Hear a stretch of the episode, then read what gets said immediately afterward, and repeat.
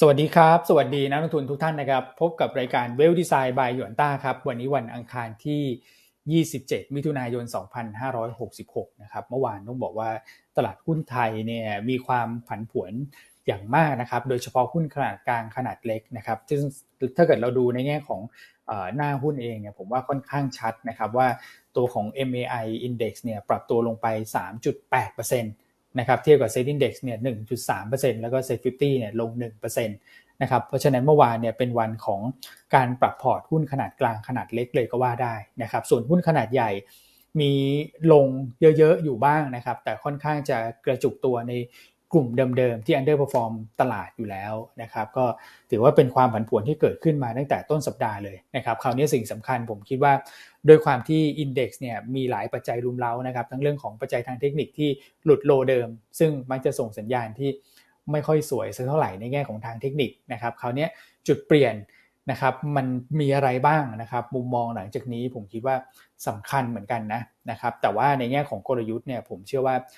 เรายังทำงานได้ดีนะครับสำหรับสิ่งที่พี่อันกับคุณแม็กเคยวางไว้นะครับก็คือเอเรื่องของกลยุทธ์ในการตั้งรับ แล้วก็เลือกเป็นชิ้นๆไปนะครับไม่ได้เทน้ำหนักไปในแง่ของภาพรวมตลาดหรือว่า sector ไหน sector sector หนึ่งมากจนเกินไปนะครับก็น่าจะช่วยให้ท่านเนี่ยปรับกลยุทธ์ในช่วงเวลาแบบนี้ได้นะครับแต่ย้อนมาอีกทีคือสิ่งสำคัญเนี่ยผมว่า ข้างหน้าเอาอยัางไงต่อนะครับ หลายท่านคงอยากฟังเรียบร้อยแล้วแหละนะครับ ก็กดไลค์กดแชร์ให้กับพวกเราด้วยนะครับ และเดี๋ยวมาพูดคุยกันเลยนะครับพี่อันคุณแม็กรอทุกท่านอยู่แล้วเช่นเดียวกันนะครับ สวัสดีครับพี่อันครับ สายเข้าเยอะไหมฮะเมื่อวานนี้ สวัสดีคุณอ้วนคุณแม็กนะเมื่อวานนี้ก็ถือว่าเป็นวันที่ปั่นป่วนมากนะนะครับพอสมควรเลยเพราะว่าหุ้นเล็ก ๆกลางๆเนี่ยลงเยอะนะครับจริงๆต้องบอกว่าหุ้นใหญ่ ๆ เนี่ย ส่วนใหญ่ทรงตัวได้นะ ราะว่ามันก็เริ่มมีแรงประคองของ middle dressing เข้ามาบ้างในหุ้นรายตัว ก็จะเห็นได้ว่าสิ้นวันออกมาสถาบันเนี่ยก็เป็นฝั่งขายสถาบันเป็นฝั่งซื้อโทษทีสถาบันก็เป็นฝั่งซื้อนะฟอร์เรนก็ขายไม่เยอะก็ส่วนใหญ่ก็เหมือนเป็นเวทแอนซีแล้วเพราะมันกำลังจะปิดไตรมาสแล้วแต่ความผันผวนเนี่ยไปเกิดที่หุ้นขนาดเล็กเป็นหลักเห็นได้ว่าเซ็ตตัวของ MAI ลบไปถึง 3.7%นะครับแล้วการปรับตัวลงแรงของหุ้นหลายตัวนะเมื่อวานนี้ก็เห็นได้ว่าถ้าดูหุ้น top 5 เนี่ยก็มี JMart ใช่ไหมลบไป 18% EA ลบไปเก้าเปอร์เซ็นต์นะฮะอันดับที่สามกับสี่เนี่ยคือ TTB กับ AOT ปรับตัวขึ้นเล็กน้อย ส่วน JMT ลบไปแปดเปอร์เซ็นต์เศษนะครับก็อันคิดว่าการที่หุ้นเหล่านี้ปรับตัวลงเนี่ยจะไปดึงเรื่องของ leverage ในตลาดด้วยครับนะครับถ้าดูปริมาณบล็อกเทรดเมื่อวานนี้เนี่ย ตัว OI เนี่ย หายไปถึงหนึ่งพันล้านบาทนะครับ ก็ทำให้สถานะ OI นะ สิ้นวันเนี่ย ลดลงมาเหลือสามหมื่นล้านบาทกลม นั้นโดยรวมเมื่อวานเนี้ผลกระทบมันเป็นลักษณะของลูกชิ่ง หรือว่า snowball effect นั่นเองนะครับ เพราะว่าหุ้นเหล่านี้น่าจะมีนักลงทุนที่ลงทุนโดยใช้ leverage ไว้พอสมควร เช่น J มา JMTEA นะครับขณะที่ JMT กับ J มาทุกท่านทราบอยู่แล้วว่าสุกเนี้ยจะหลุดเซ็ตห้าสิบถูกไหมฮะเพราะว่าเป็นการที่มีตลาดประกาศมาแล้วสถานการปรับน้ำหนักปรับดัชนีรอบใหม่เพราะฉะนั้นเพราะฉะนั้นอาจจะเป็นอีกเรื่องหนึ่งที่นักลงทุนสถาบันเนี่ยมีการ ชิงจังหวะกัน อืมครับนะชิงจังหวะกัน เพราะว่า Active Fund เนี่ยเขาอาจจะลดออกไปเลยลดออกไปก่อนถูกไหมเพราะว่าช่วงนี้มันดึงดึง performance มาก ขณะที่ตัว Passive Fund เนี่ยเขาจะไปขายในวันศุกร์ดังนั้นการที่พอ Active Fund มีการปรับน้ำหนักล่วงหน้าไปก่อนเนี่ยมันก็ยิ่งสร้างความผันผวนให้กับราคาหุ้นนะครับ ก็คือหุ้นลงแรงมันก็ไปดึงพวก leverage ต่าง ๆ ให้ลงให้ลงมาด้วย นะครับแต่เมื่อวานนี้ก็ถือว่าเป็นวันที่มีความปั่นป่วนผันผวนมากโดยหุ้นขนาดกลางขนาดเล็กทั้งหมดเลยอะนะครับคือเมื่อวานนี้เขาบอกว่าใครถือหุ้นไซส์กลางไซส์เล็ก ต้องถือว่าเอ่อได้รับผลกระทบค่อนข้างมากละกันเพราะฉะนั้นเมื่อวานนี้หุ้นหลายๆตัวลงมาจริงๆไม่ได้มีข่าวอะไร เพราะอันเชื่อว่าคนที่ลงทุนหุ้นไซส์กลางไซส์เล็กเนี่ยบอกเขาเอ่อต้องไปปรับเลเวลเลชถูกไหมฮะจะขาดทุนอันนี้หรือว่าฉันปิดสถานะ ก็อาจจะต้องไปขายตัวอื่นๆในพอร์ตด้วยนะฮะแล้วก็โดยธรรมชาติของนักลงทุนบุคคลเนี่ยเขาจะลงทุนหุ้นไซส์กลางไซส์เล็กเป็นหลักๆฉะนั้นพอมันกระทบตัวหนึ่งมันกระทบตัวที่สองตัวที่สามตัวที่สี่ตามมาเลยทำให้เมื่อวานนี้อาจจะเป็นวันที่คนที่มีหุ้นกลางๆเล็กๆนี่เหนื่อยนะเพราะมันลงหมดเลย ใช่ ใช่นะครับไม่ได้มีข่าวลบรายตัวหรอกทุกตัวที่ลงเมื่อวานนี้มันเกิดจากความปั่นป่วนผันผวน ทั้งเรื่องของสภาวะตลาดที่มันอ่อนแรงทั้งความกังวลต่อความไม่มั่นใจหลังจาก เกิดเหตุ STARK ขึ้นมา แล้วก็อันก็คิดว่าการช่วงชิงจังหวะของสถาบันรวมทั้งเลเวลเลตต่างๆ ที่มันได้รับผลกระทบ มันก็เลยทำให้ตลาดปั่นป่วนค่อนข้างมากเมื่อวานนี้ อืมครับผมนะครับก็แชร์ประมาณนี้ก่อนแล้วกันเนอะอย่างน้อยเมื่อวานนี้ภาพที่มันเห็นชัดคือหุ้นใหญ่มันทรงแต่หุ้นเล็กก็เยอะ อันนี้สะท้อนให้เห็นถึงความไม่มั่นใจของนักทุนในประเทศที่มันเพิ่มขึ้นเรื่อยๆนะฮะรวมทั้งปัจจัยการเมืองมันก็ไม่นิ่ง ก็ไม่นิ่งเพราะว่าถ้าดูตามสื่อต่างๆตอนนี้เซนริโอเยอะแยะไปหมดเลยฮะเซนริโอหนึ่งสองสามสี่ห้าเต็มไปหมดนะครับอืมก็เดี๋ยวคุณนี่คุณว่าหละจะมาแชร์เนาะในส่วนของ scenario แล้วกัน ว่าอะไรที่มันเริ่มเห็นเค้ารางหรือความเป็นไปได้นะแต่เราก็ไม่ได้ฟันธงนะเพราะเราก็ไม่รู้เหมือนกันเราก็ต้องติดตามไปเหมือนกัน ครับโอ้ต้องบอกว่าเมื่อวานแอบเสียดายครับพี่อันคุณแม็กฮะ ฟิลิปปินส์บวกสองเปอร์เซ็นต์นะพี่อันแล้วผมไปเช็คข่าวก็ไม่ได้มีประเด็นอะไรนะ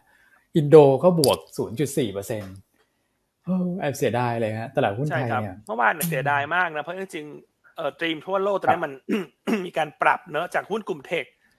ออกมาเข้าพวกกลุ่ม value pay ซึ่งประเทศในกลุ่มทิปเนี่ยจริง ๆ เราเด่นเรื่องของ value pay นะแต่ไทยเราเนี่ยพอปัจจัยการเมืองไม่นิ่งเนี่ยต่างชาติก็เลยไม่แลเลยฮะ อืม ครับ เพราะฉะนั้นเมื่อวานนี้เราก็ underperform ทั้งเอเชียโดยรวม แล้วก็ underperform TIP ด้วย ที่เมื่อวานนี้ทั้งฟิลิปปินส์อินโดเนี่ยปรับตัวขึ้นบวกสว่างไสวใช่นะครับแต่จะมีข้อดีบ้างเนอะว่าอย่างน้อยอินโดนีเซียเนี่ยเขาเป็นตลาดที่เวลาขึ้นมันขึ้นจากกลุ่มถ่านหินเป็นหลักมันก็ถ้าเลือกรายตัวก็บ้านปูมันก็ดู strong กว่าคนอื่นแล้วกัน ถึงแม้เมื่อวานนี้มันจะลงนะ แต่ลงน้อยก็โอเค ครับนะครับ ใช่ครับ โอเคอันแชร์ประมาณนี้แล้วกัน เดี๋ยวให้คุณแม็ก ทักทายต่อนะครับ ครับผมสวัสดีพี่อันพี่อ้วนนะครับสวัสดีนักลงทุนด้วยก็ เนี่ยนะครับ เสริมประเด็นนิดนึงนะฮะคือนอกจากรายย่อยจะอย่างที่พี่อันบอกแล้วขายหุ้นกลางหุ้นเล็กใช่ไหมครับแล้วมันก็เป็น domino effect เนี่ยผมคิดว่าการขายหุ้นรายตัวก็เป็นส่วนหนึ่งถูกไหมครับ แต่การที่บางท่านอาจจะมีกองทุนเนี่ยนะครับ แล้วก็เห็นหุ้นลงมา ก็เลยไปขายหน่วยลงทุน เพื่อคัดลอสเหมือนกันถูกไหมครับ แล้วกองทุนบางกองที่ต้องเรียกว่า เงินสดไม่พอเนี่ยนะครับ แล้วโดนรีดีมเนี่ยอาจจะต้องขายหุ้นมาซ้ำเติมเหมือนกันนะครับ อันนี้ก็เป็นผมคิดว่าเป็นอีกปัจจัยหนึ่งที่ทำไมหุ้นมันถึงขายแล้วขายอีกลงมาแบบนี้ โดยเฉพาะหุ้นขนาดกลาง ขนาดเล็กนะครับแล้วหุ้นใหญ่ก็พลอยได้รับผลกระทบตรงนี้ไปด้วยจากการรีดีมของกองทุนด้วยนะครับครับก็ยังเป็นภาพที่ดูจะไม่ค่อยดีเท่าไหร่นะสำหรับตลาดหุ้นไทยแล้วก็ลงมาหลุดลงมา แนวรับสำคัญเนี่ยนะครับพันห้าร้อยกลมๆมันก็หลุดไปอย่างสบายๆเลย แล้วก็หนึ่งสี่เก้าศูนย์เมื่อวานนี้ก็ยังยืนไม่ค่อยอยู่นะครับ แต่ก็ลงมาเยอะแล้วแหละช่วงนี้เดี๋ยวก็ต้องรอติดตามนะครับเมื่อวานนี้ก็มีออกไปออกรายการลงมิสกินหุ้นเหมือนกัน มีคนถามพี่เอ็มเยอะ เพราะอันนี้เขาก็เฉพาะหุ้นกลางหุ้นเล็กอยู่แล้วครับพี่ฮันพี่วอนนะครับว่าเอายังไงดีแต่ก็แชร์มุมมองกับของพี่เอ็มแบบนี้แล้วกันว่า มีหลายตัวนะครับ ที่พื้นฐานเนี่ยไม่ได้ผลกระทบอะไรเลย ไม่ได้มีผลกระทบที่เปลี่ยนแปลงไปอย่างเช่นตัวของ SJWD มีท่านนึงถามเข้ามาเนี่ยนะครับว่ามีความเชื่อมโยงกับตัวของ BDI หรือเปล่านะครับผมบอกว่าน้อยมากนะครับ เพราะ SJWD เนี่ยเขามีสัดส่วนที่เป็น freight forwarder เนี่ยไม่ถึงสิบเปอร์เซ็นต์เผื่อห้าเปอร์เซ็นต์ไม่ถึงนะครับก็จะเป็นคลังสินค้าอะไรพวกนี้เป็นสัดส่วนใหญ่นะครับบริการโลจิสติกภายในประเทศ ก็ไม่ได้อิงกับตัวดัชนีนี้ แต่ว่าปรับตัวลดลงมาต่อเนื่องก็เป็น ต้องเรียกว่าไม่ได้รับผลกระทบจากตัวของ fundamental แล้วกันนะครับ แต่ถ้าถามว่าอาจุดนี้น่าสนใจหรือยังเนี่ย อันนี้ก็เป็นคำถามที่สำคัญนะบางท่านอาจจะมีบางตัวที่ถืออยู่แล้วสงสัย หรือว่าบางท่านก็รอติดตามเห็นหุ้นลงมาเยอะเนี่ยอยากจะเข้าไปช้อนซื้อนะครับ ต้องเรียนว่าคือด้วยปัจจัยมันที่มันไม่ได้มาจากปัจจัยเชิงเอ่อ fundamental เนี่ยนะครับแต่มาจากปัจจัยเรื่องเทคนิค แล้วก็มาจากปัจจัยเรื่องของ sentiment การลงทุนนะครับผมอยากให้ดูตลาด SET Index ก่อนแล้วกันนะครับถ้า SET Index แม่เนี่ยยืนพอยืนได้ sideway ออกไปก่อนอย่างน้อยนะครับอันเนี้ยรอโมเมนตัมมันกลับมาแข็งแกร่งก่อน แล้วค่อยไปเก็บค่อยไปถัวหรือว่าค่อยไปเข้าไปในเก็งกำไร ตอนที่เซ็ตมันนิ่งแล้วเนี่ย อันนี้ก็ไม่ไม่สายไปนะครับเพราะต้องบอกว่าตลาดที่ลงมาแบบนี้เซติเมนต์การลงทุนเป็นแบบนี้เนี่ย ไม่ต้องรีบดีกว่านะครับเอา risk reward ratio ให้มันคุ้มที่สุดก่อนเข้าไปลงทุนก็ไม่เสียหายนะครับ อืมครับผมอะ รอดูภาพใหญ่ก่อนนะใช่ครับ อืมครับ อืมแต่ว่าโหราคาหุ้นลงมาเนี่ย ต่ำกว่าค่าเฉลี่ยค่อนข้างเยอะมากเลยฮะ SJ ครับ UD ก็แล้วก็มีเรื่องของ synergy ที่รออยู่ด้วยนะนะครับอันนี้ผมว่าจริง ๆ เนี่ย ภาพนี้ของปัจจัยพื้นฐานเนี่ยมันเป็นบวกชัดเจนมากนะครับ แต่ว่าอารมณ์มาพาไปแหละนะในช่วงนี้เพราะว่าพอหลุดโลเดิมมาแล้วดูฮะลงสามวันติดต่อกันเลยอะ แล้วแพทเทิร์นของแต่ละวันเป็นลักษณะคล้ายกันเลยนะ คือลงแล้วมีแรงสู้นะ แต่ว่าแรงสู้เป็นอย่างที่คุณแม็กบอกอะก็คือแบบเหมือนตั้งรับไว้ก่อน อาจจะมีงัดมาบ้างนะฮะ แต่ว่ารอให้แรงขายแบบเสด็จน้ำเนี่ย ผมว่าก็มีโอกาสที่จะรีบาวกลับขึ้นไปได้นะ นี่คือตัวอย่างหุ้นที่น่าสนใจที่คุณแม็กยกมาดีเลยฮะ ครับโอเคอะไปไล่ดูภาพเมื่อวานแบบเร็วๆ จริงๆ เราไล่ไปเกือบหมดแล้วนะนะครับ แต่ว่าอาจจะมีเรื่องของโฟล เป็นข้อสังเกตอะไรไหมครับผมก็ในฟันฟลอนะครับไปดูในฝั่ง emerging market กันสักเล็กน้อยแล้วกัน คือไต้หวันเนี่ยโดนขายเยอะนะเมื่อวานนี้ข้อสังเกตผมเชื่อมไปที่จีนเลยแล้วกันนะครับ ก็ recap ในส่วนของจีนไปสั้นๆ ตลาดหุ้นที่ outperform นอกเหนือจากไทยบ้านเราเนี่ยก็จะเป็นในฝั่งของจีน แล้วก็มีประเด็นที่จะมาแชร์กันด้วยนะครับ จีนตลาดหุ้น SSEC ลงไปประมาณสัก 1.5%เมื่อวานนี้ TAIEX ลงไป 0.8 นะครับ ส่วนตัวของฮั่งเส็งเนี่ยลงไปสักประมาณ 0.5 เพราะฉะนั้นเนี่ยถ้าเรามาดูกันว่าเหตุผลเอ๊ะทำไมตลาดหุ้นจีนถึงลงมาทั้ง 3 ตลาดเลย แล้วก็ลงมาต่อเนื่องจากสัปดาห์ที่ผ่านมาส่วนหนึ่งนะครับเป็น sentiment เชิงลบจากฝั่งของ NASDAQ เพราะว่า NASDAQ วันศุกร์เนี่ยปรับตัวลดลงเยอะนะครับแล้วก็มีตลาด Fu Fu NASDAQ Future ด้วยที่ระหว่างวันเนี่ยลงมาเยอะกว่าตัวของ S&P แล้วก็ดาวโจนส์นี้เป็นประเด็นแรกนะครับหุ้นกลุ่ม tech ก็เลยโดนขายไป tech growth นะครับแต่อีกอันหนึ่งครับน่าสนใจครับพี่อันพี่วันคือตัวของการรายงาน ยอด spending รายได้นะฮะในช่วงของวันหยุดเทศกาลอ๋อบ้าจ่านะครับบ้าจ่าครับจริงๆเขาจะมีการเก็บข้อมูลเนี่ยทุกเทศกาลเลยนะครับเทศกาลบนหยุดจีนแล้วก็มาเปรียบเทียบกันดูซิว่า ถ้าไปเราไปคอมเพลกับปีที่เป็นของ pre covid เนี่ยคือ 2019 นะครับ มันเป็นยังไงนะครับ ผมก็หยิบบ้าจ่างมาคอมเพลให้ดูแล้วกันว่าบ้าจ่างเนี่ยรอบนี้นะครับเทียบกับปี 2019 นะ กับปี 2023 เนี่ยนะครับ ถึงแม้ว่าตัว top line แล้วกันผมแชร์ว่าอาจจะไม่ใช่ top line เรื่องนี้อาจจะผิดนะครับ ตัวของทริปจำนวนทริปนะครับจำนวนนักท่องเที่ยวเข้ามาเนี่ยโตขึ้นนะเปรียบเทียบเป็นเปอร์เซ็นต์เนี่ยอยู่ที่ประมาณร้อยสิบสามเปอร์เซ็นต์ถือว่าดีใช่ไหมครับเหมือนเหมือนเหมือนจะดีใช่ไหมฮะแต่อีกสองตัวเลขเนี่ยที่น่ากังวลคือตัวของ revenue นะครับ revenue ก็คือ P คูณ Q ถูกไหมครับเอาจำนวนเนี่ยไปคูณกับตัวของ average spending หรือว่าค่าใช้จ่ายรายหัวนะครับเวลาหารเฉลี่ยมาแล้วต่อนักท่องเที่ยว นะครับซึ่งตัวของ revenue เนี่ยอยู่แค่เก้าสิบห้าเปอร์เซ็นต์แปลกไหมครับว่าตัวจำนวนทริปเนี่ยเพิ่มขึ้นไปร้อยสิบสามนะ ตัว revenue ลงมาเหลือเก้าสิบห้านะครับ ส่วน average spending เนี่ยหนักเข้าไปครับย่านพิวนเหลือ 86 แปลว่าคนเนี่ยใช้จ่ายน้อยลงเยอะถึงแม้ว่าจำนวนนักท่องเที่ยวจะเพิ่มขึ้นมาโอ้แกลบกว้างเหมือนกันนะแกลบกว้างที่เพิ่มขึ้นเมื่อเทียบกับ spending คือค่าใช้จ่ายกว้างมากครับพี่วนเพราะว่า86เปอร์เซ็นต์เนี่ยลดมาเยอะครับนะครับ ลดมา 14เปอร์เซ็นต์แปลว่าคน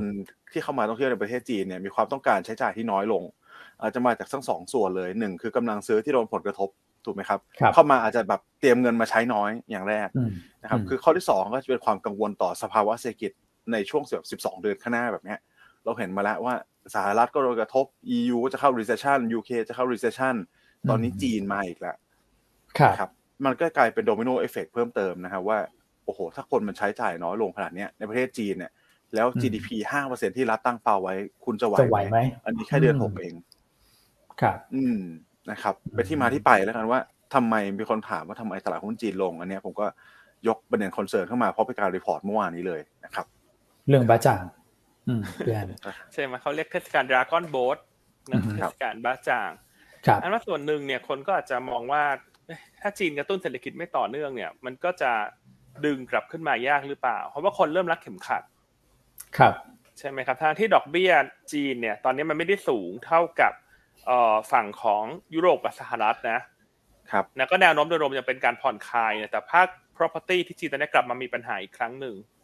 นะครับมีการรายงานตัวเลขเหมือนกันนะคุณแม่ว่ายอดขายบ้านในเมืองจีนสองสัปดาห์แรกของเดือนมิถุนายนเนี่ย ออกมา drop ลง year on year เนี่ยเกือบยี่สิบเปอร์เซ็นเลยครับ ครับยันนะครับก็ทำให้เนี่ย มันก็เหมือนฟื้นเป็นชิ้นๆฟื้นเป็นส่วนๆแต่ฟื้นฟื้นไม่เฮลตี้ครับนะครับ ก็เลยต้องติดตามกันต่อไปนะว่าจีนเนี่ยจะมีมาตรการกระตุ้นเศรษฐกิจออกมา เร็วๆเมื่อใดรวมทั้งเรื่องของสัมพันธภาพระหว่างประเทศเนี่ยก็อาจจะเป็นประเด็นอีกอันหนึ่งที่กดดันตลาดหุ้นจีนในช่วงนี้ด้วย อืมครับ นะครับแต่อีกส่วนหนึ่งฮะคุณแม็กอันว่าเพราะว่าจีนเนี่ยเขาปิดไปสองวันพฤหัสศุกร์ครับชดเชยแล้วเออแล้วไทยลงชดเชยเพราะว่าอาทิตย์เมื่ออาทิตย์ที่แล้วเนี่ยเพื่อรหัสสุเขาลงกันหมดถูกไหมฮ่องกงเขากลับมาเปิดละในวันศุกร์แต่จีนนี่เขาหยุดยาวค้างไป คนไปทำบ้าจ่างกันอยู่ ใช่ฮะอืมแต่ตอนนี้ก็เซติเมนต์ไม่ค่อยแข็งแกร่งเท่าไหร่เลยครับพี่อันเราเห็นการปรับลดลงประมาณการคาดการ GDP เนี่ย จากเกือบเกือบหกเปอร์เซ็นใช่ไหมครับ ในช่วงที่คนออ t ติมิสติกกันในช่วงของต้นปี ตอนนี้เหลือห้าจุดห้าบ้างล่าสุดเนี่ย S&P ก็ปรับลงมาเหลือห้าจุดสองเปอร์เซ็นต์ละได้เคียงเป้าหมายรัฐบาลไปทุกทีแล้วครับห้าเปอร์เซ็นต์อืมครับผมท้าทายแล้วแบบนี้นะแต่ว่าความท้าทายที่เกิดขึ้นก็ เราก็ยังคาดหวังนะ ว่านายกเขากลับมาแล้วใช่ไหมคุณแม็กที่ไปเยือน อืม สัปดาห์นี้ครับ ลองลุ้นดูสิคาดหวังลุ้นดูนะครับโอ้สิ่งที่ตลาดลุ้นแบบใจจดใจจ่อเลยเนี่ยคือภาคอสังหาอย่างที่พี่อันบอกเลยแหละนะครับ ถ้าได้ก้อนเนี้ยนะครับไม่ว่าจะเล็กหรือน้อยนะมันคงช่วยได้บ้างนะครับ แต่ถ้าอัดฉีดเข้าไปหน่อยเนี่ย ผมว่า ก็น่าจะกระเตื้องได้บ้างนะครับ หลังจากที่ปรับลดลงมาหลายหลายวันติดต่อกันครับก็ติดตามกันต่อไปนะครับ เป็นซีรีส์อีกแล้วครับพี่อาพี่ตัวของจีน เป็นซีรีส์ขึ้นหมดครับตอนนี้ โอ้หนังจีนจริงๆอะฝั่งของจีนก็น่าจะมีประมาณนี้นะครับ เมื่อเมื่อสักครู่เนี่ยเหลือไปเห็นอากาศร้อนในจีนด้วย แต่ว่าเดี๋ยวเรามาเล่าในช่วงกลางรายการแล้วกันนะครับเขาบอกว่าที่จีนนี่ร้อนมากนะนะครับ เดี๋ยวเรามาคุยกันประเด็นนี้นะอะคุณแม็กค่อยๆไล่เรียงไปเพราะว่าตลาดอื่นก็ยังเป็นลักษณะของการพักตัวลงมาอยู่แต่ตลาดยุโรปเนี่ยในช่วงที่เราเทรดตอนบ่ายเนี่ยดูเหมือนว่าจะแย่กว่านี้นะแต่พอปิดจริง ๆ ก็ไม่ได้ติดลบอะไรกันมากมายเนาะฝั่งยุโรปใช่ครับ ตอนนี้ก็ค่อนข้างแฟลตครับ แล้วก็ยุโรปอัปเดตสั้นๆ เดียวแล้วกัน ก็การประชุมที่เมื่อวานนี้เล่าให้ฟังตัวของซินทราเนี่ย ตอนนี้ก็มีการพูดคุยกันบ้างแล้ว มีการตั้งหัวข้อกันนะครับ แต่ว่าโทนเนี่ยผมคิดว่าคล้ายๆ กับฝั่งของอเมริกาเลยนะครับ ก็มีจะมีทั้งฝั่งของนกพิราบแล้วก็ฝั่งของเหยี่ยวถูกไหมครับ ฝั่งของพิราบเนี่ยก็คงต้องแชร์ว่าประเด็นหลักที่เขาจะนำไปนำเสนอเลยเนี่ยนะครับ ก็ให้ดูแหลกไทม์แหละเห มือนในฝั่งของสหรัฐเราคุณขึ้นดอกเบี้ยมา 4%แล้วนะครับ จากลบติดลบ 0.25 เป็น 3.75 เนี่ยคุณต้องประเมินรอชะลอดู lag time หรือเปล่า ไม่งั้นเดี๋ยว economy จะโดนฮิตเหมือนกัน อันนี้คือสิ่งที่ dove จะมองนะครับ ส่วนสิ่งที่ hawk จะเถียงเนี่ยก็เหมือนเดิมครับคาบคล้ายกันเลยว่า ตัวของเงินเฟ้อโดยเฉพาะตัวของ core inflation เนี่ยปัจจุบันมันยังอยู่ระดับที่สูงกว่าเป้าหมายรัฐบาลค่อนข้างมากนะครับ อืมก็เดี๋ยวเดี๋ยวถ้ามี สาระสำคัญผมคิดว่าจะเริ่มเข้มข้นตั้งแต่วันพุธเป็นต้นไปเหมือนกันครับพี่อันพี่อ้วนครับ เดี๋ยวมาแชร์ให้ฟังกันนะฮะโอเคอะฝั่งยุโรปก็อาจจะมีตัวเลขเศรษฐกิจนิดนึงด้วยเหมือนกันนะครับในฝั่งของสหรัฐแต่เมื่อคืนเนี่ยยุโรปก็ในในช่วงเย็นๆ ของบ้านเราเนี่ยนะครับก็มีการเปิดเผยตัวเลขเขาเรียกว่า ifo business climate นะครับก็คือดัชนีความเชื่อมั่นทางธุรกิจในฝั่งของเยอรมันก็ต้องบอกว่า แย่ลงต่อเนื่องนะปรับตัวลดลงต่อเนื่องเป็นเดือนที่2นะครับตรงนี้มันก็สะท้อนถึงการชะลอตัวของภาคการผลิตในฝั่งของยุโรปด้วยนะเพราะว่าเยอรมันเป็นพี่ใหญ่ ขณะที่เฟดของดัตลัสเนี่ยคุณแม็กก็ภาคการผลิตก็ยังลงอยู่เอ้ยังติดลบอยู่ แม้ว่าจะดีขึ้นแต่ก็ยังติดลบเยอะนะครับ อืมนะดูแล้วก็เรื่องของภาคการผลิตอันนี้มันเป็นภาพสะท้อนเรื่องของการชะลอตัวของเศรษฐกิจ ครับตรงนี้การรายงานออกมาก็น่าสนใจครับพี่อันพี่อ้วนเหมือนกันเพราะว่ามีรายงานออกมาเป็นจุดดัชนีใช่ไหมครับซึ่งติดลบอยู่ยี่สามเนี่ย แต่จะมี comment section ด้วยนะครับ comment section เนี่ยจะมาจากเขาเรียกว่าหลาย industry เช่นตัวของคอมพิวเตอร์นะครับ ตัวของ food manufacturing นะครับ ตัวของ machinery เนี่ยพวกนี้ printing ต่างๆ หลายหลาย sector ที่ผมกล่าวไปเนี่ย มีไฮไลท์คล้าย ๆ กันอย่างหนึ่งว่าตอนนี้เขาพยายามจะดึงคนงานของเขาให้มากที่สุด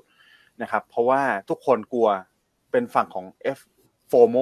นะครับจำได้ไหมครับที่แก้มเคยแชร์ไปโฟโมแต่นี่คือโฟโมในฝั่งของขาภาคการผลิตนะว่าที่เขาพยายามจะดึงคนงานไว้เนี่ยเพราะเขามองว่าเศรษฐกิจอาจจะฟื้นตัวขึ้นได้จากจุดต่ำสุดในอีกหกเดือนข้างหน้าเป็นต้นไปนะครับ แล้วแรงงานปัจจุบันก็ยังขาดแคลนอยู่พอสมควร เพราะฉะนั้นเนี่ย อืม ก็ถ้าขาขึ้นกลับมา เขาก็ต้องมีพนักงานในมือเตรียมไว้ถูกไหมครับ เพื่อ ramp up การผลิตไป เนี่ยอันนี้มันเป็นสิ่งที่ผมดูแล้วมันก็เออขนาดภาคการผลิตเนี่ยนะครับ มันยังมี shortage ในฝั่งของคนงานเลยนะครับคนก็พยายามดึงคนงานไว้ก็เป็นที่มาที่ไปแหละทำไมภาคการจ้างงานมันถึงยังร้อนแรงอยู่ปัจจุบันนะครับ อืมการผลิตแย่จริง consumption ตอนนี้แย่จริง แต่ทุกคนกลัวหมดว่าจะตกรถนะครับ อืมกลัวรายงานไม่พอในอนาคต ใช่ครับ อืมอืมอืมครับผมอะโอเคฮะ เดี๋ยวสลับมาที่พี่อันบ้างครับ ในเรื่องของต่างประเทศ ก็แหมเท่าที่ฟังมาก็ยังหาปัจจัยบวกไม่ค่อยเจอเท่าไหร่ครับพี่อันอันเชื่อว่าครึ่งปีหลังเนี่ยเราจะเห็นภาพชัดเจนมากขึ้นละของการเอ่อเดินหน้าไปสู่ recession ละกัน เพราะว่าสัปดาห์นี้เป็นสัปดาห์สุดท้ายของเดือนมิถุนายนละ ปิดงวดครึ่งปีแรกสำหรับเอ่อตลาดหุ้นทั่วโลกนะครับถามว่าครึ่งปีหลังเนี่ยตีมมันก็คงเป็น recession fear ที่มันจะชัดขึ้นเรื่อยๆ เพราะว่าเราเห็น ตัวเลขภาคการผลิตต่างๆ มันออกมาอ่อนแรงมากขึ้นเรื่อยๆแล้วนะครับ อย่างพวก PMI ยุโรป PMI สหรัฐ หรือว่าจะเป็นพวก manufacturing index หรือว่าดัชนีภาคการผลิตของแต่ละสาขาของสหรัฐเนี่ยที่มันอ่อนแรงลงเรื่อยๆนะครับซึ่งทั้งหมดทั้งปวงเนี่ยก็จะไปกระทบกับตัวเลขของพวก leading indicator ด้านด้านเศรษฐกิจต่างๆนะครับ นอกจากนั้นเนี่ยภาระของดอกเบี้ยที่อยู่ในระดับสูง นะครับ แล้วก็จะยังคงสูงต่อเนื่องถึงช่วงสิ้นปีเนี่ย ประชาชนก็จะมีกำลังซื้อที่ลดลงละนะฮะดังนั้นในช่วงครึ่งปีแรกเนี่ยอันเชื่อว่าประชาชนโดยรวมเนี่ยยังเอ่อสู้กับเรื่องของเศรษฐกิจถดถอยเงินเฟ้อด้วยการใช้ leverage เพิ่มขึ้น เช่นซื้อของโดยใช้บัตรเครดิตเพิ่มขึ้นอ่าผ่อนจ่ายลดลงใช่ไหมฮะหรือว่าจะลดสิ่งที่ไม่จำเป็นมาซื้อแค่สิ่งจำเป็นเป็นหลักนะแต่ว่า ความฟุ่มเฟือยในการใช้จ่าย มันอาจจะยังคงมีเหลืออยู่บ้างนะนะครับ เพราะว่าเขาคิดว่าสุดท้ายแล้วมันจะดีขึ้น แต่ว่าทุกอย่างเนี่ย พอสู้ไปสักระยะหนึ่งเนี่ย มันจะไม่ไม่ไหวละเพราะทั้งภาระผ่อนบ้านที่มันเพิ่มขึ้น ทั้งบัตรเครดิต ถ้าจ่ายขั้นต่ำดอกเบี้ยมันก็จะทบทวีคูณไปเรื่อยๆ ถูกไหมครับ เพราะฉะนั้นครึ่งปีหลังเนี่ย recession fear จะเห็นชัด ภาคการผลิตจะชะลอตัวนะฮะการซื้อสินค้าฟุ่มเฟือย การซื้อสินค้าไอทีรวมทั้งภาคอสังหาริมทรัพย์ของสหรัฐ จะชัดเจนมากขึ้นว่าเข้าสู่การถดถอย อืมครับนะครับดังนั้นทุกคนก็ต้องระมัดระวังแล้วก็รับมือกับสิ่งที่จะเกิดขึ้นดังกล่าว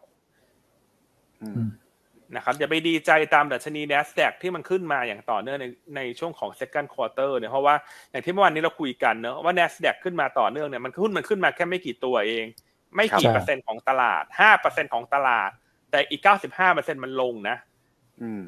ถูกไหมครับเพราะแน่นอนว่าเวลมันไม่ได้ขึ้นหรอกสำหรับคนที่ลงทุนในหุ้นอเมริกา คือมันแค่คนส่วนน้อย ครับครับนะฮะที่มันได้กำไร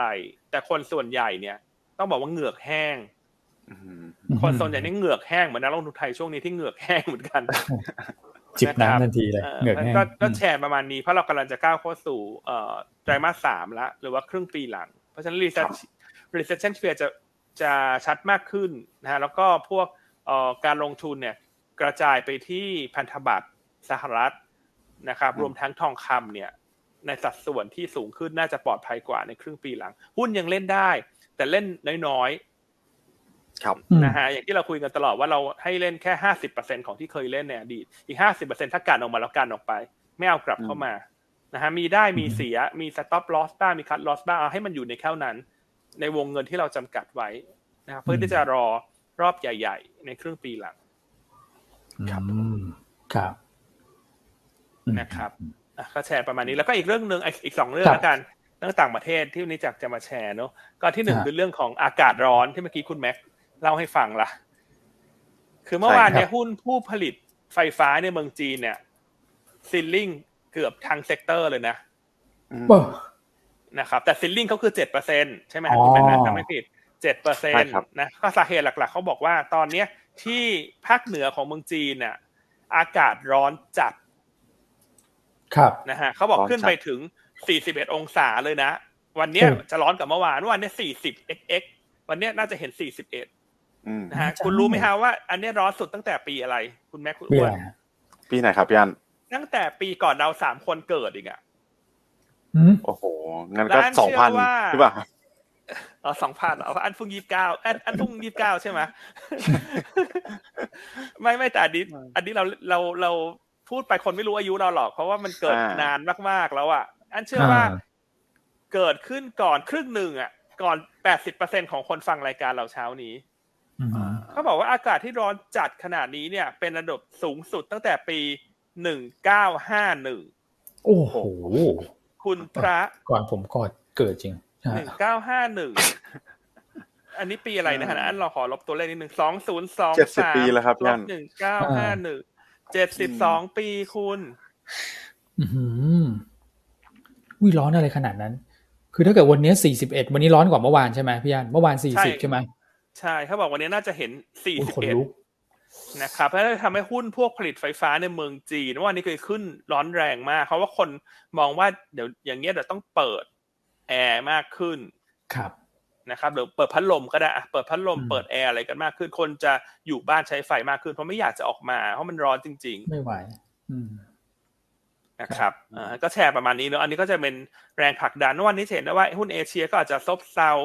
หุ้นยุโรปสหรัฐก็ซบเซาแต่ว่าสินทรัพย์ที่มันเด่นกว่าคนอื่นยังเป็นสินทรัพย์เรื่องพลังงานอยู่ดีแหละ ครับ ครับนะเรายังเห็นทิศทางของการไต่ขึ้นนะ